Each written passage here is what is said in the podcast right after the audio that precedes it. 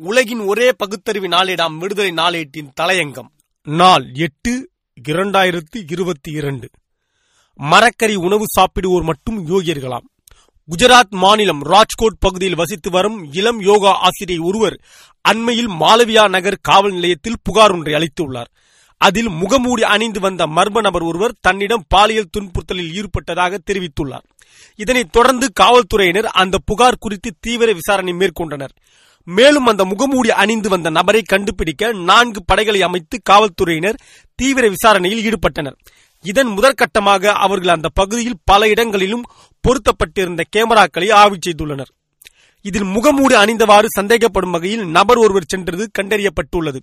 அதனைத் தொடர்ந்து காவல்துறை தீவிர விசாரணை மேற்கொண்டதில் அந்த நபர் இருபத்தி நான்கு வயது நிறந்த பிரபல மல்யுத்த வீரர் என தெரிய வந்தது அவர் இரண்டாயிரத்தி பதினாறு இரண்டாயிரத்தி பதினேழு இரண்டாயிரத்தி பதினெட்டு மற்றும் இரண்டாயிரத்தி பத்தொன்பதாம் ஆண்டுகளில் மாநில அளவில் நடைபெற்றுள்ள எழுபத்தி நான்கு கிலோ பிரீச் ஸ்டைல் பிரிவில் பங்கேற்று தங்கப்பதக்கம் பெற்ற கௌஷல் பபெலியா என்று தெரிய வந்தது அவரை கைது செய்து விசாரணை நடத்தியுள்ளனர். அதில் அவர் தான் முகம்பூடி அணிந்து நூற்றுக்கும் மேற்பட்ட பெண்களிடம் பாலியல் சீண்டல்களில் ஈடுபட்டுள்ளதாக உண்மையை ஒப்புக்கொண்டுள்ளார்.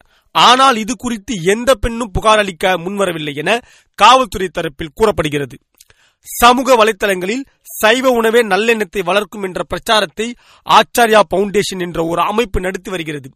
ஹிந்தியில் நடக்கும் அதன் பரப்புரையில் ஹரியானா குஜராத் உத்தரப்பிரதேசம் உத்தரகாண்ட் இமாச்சல பிரதேசம் உள்ளிட்ட மாநிலங்களில் இருந்து அதிக மல்யுத்த வீரர்கள் வருகிறார்கள். அவர்கள் அனைவருமே சைவ உணவு முறை பழக்கம் உள்ளவர்கள்.